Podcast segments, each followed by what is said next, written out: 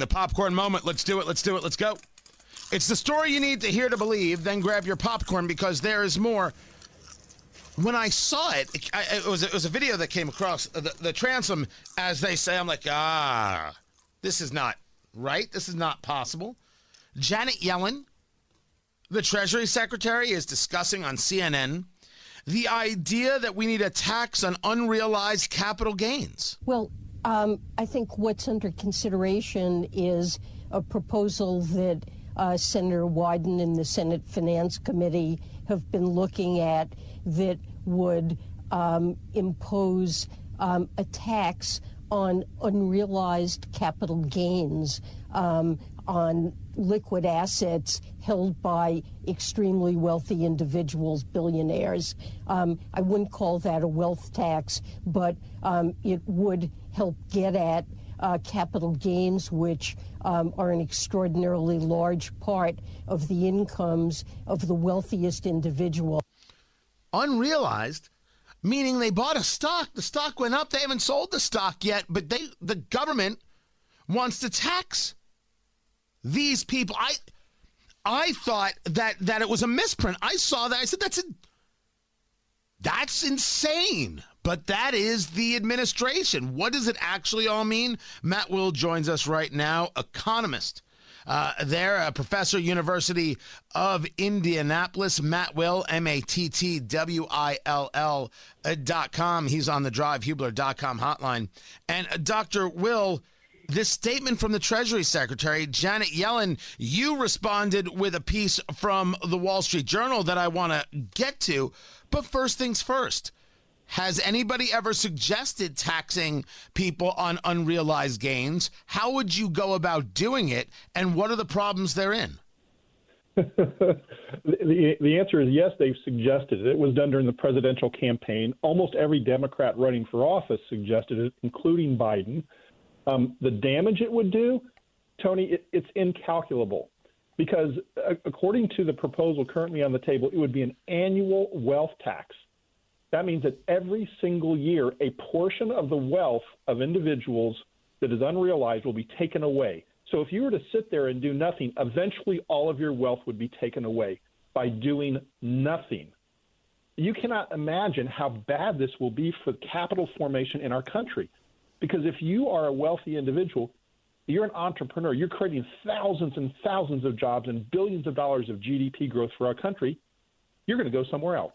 So let's Because now wait. no Let's in the world you're, let's make sure we understand what you mean by taking away wealth. Let's say I buy hundred dollars worth of Matt Bear stock, or or, or you know, uh, name your stock. I buy hundred dollars worth of uh, of stock in in a, in a in a company, right? Just I named the company Matt Bear stock, uh, and so I own those hundred shares.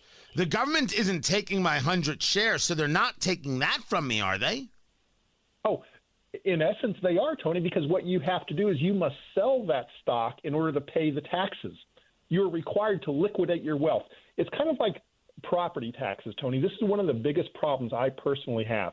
Is if you're a retiree on a fixed income and you live in a home that's fully paid for with no loans on it, you still have to pay taxes every year simply for existing and living in a home.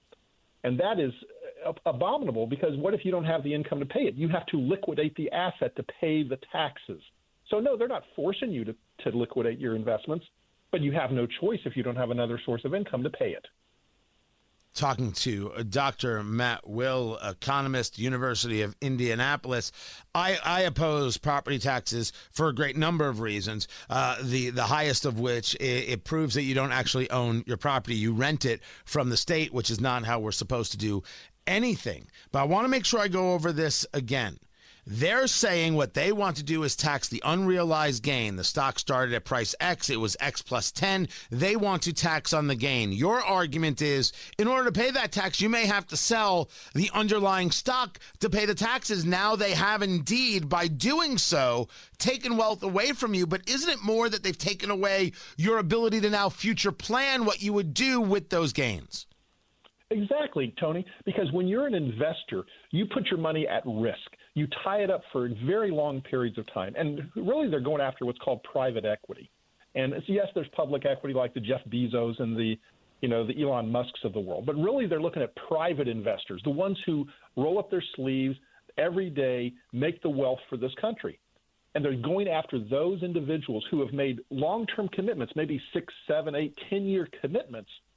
They're going to have to get out, sell at fire sale prices to get the money to pay the taxes. This is absolutely absurd. And now they'll come back, Tony, and say, well, it only applies to a certain percentage. It's a small, it's only the super wealthy. Well, Tony, when you look at the detail, details of this, it's more than the super wealthy. And they said the same thing about the 16th Amendment in 1909. And this is where it gets interesting. You had put out the tweet. I thought that, you know, I'm somebody who opposes the federal income tax. States can do income taxes. I don't believe the federal government should be allowed to. You put out on Twitter at Dr. Matt Will, D R M A T T W I L L, at Dr. Matt Will on Twitter. 100% false, and you uh, connect to a Wall Street Journal article. It's a bait and switch. The constitutional amendment that authorized the income tax was promised to only apply to the top 1% of the population. Now we all pay. So when Janet Yellen, the Treasury Secretary, is saying this applies to the billionaires, you're calling shenanigans. I am because, first of all, if you look at the details, they're doing a surtax on 3% above incomes of 5 million. Now, again, who of us on this on this call, definitely not me, is making five million dollars a year. But that's beside the point. It's a it's a it's a class warfare. It's a trick, Tony, to convince you to say, well, only the other people will pay, just like in 1909. Only the one percent, only the the J.P. Morgans and the Henry Fords will pay. No, Tony, that's where it starts. The government is a massive growing entity, and they will come after you. They will increase your taxes, and even in this proposal, the marginal tax rate for middle income goes up. The marginal tax rate for middle income individuals also goes up in this proposal.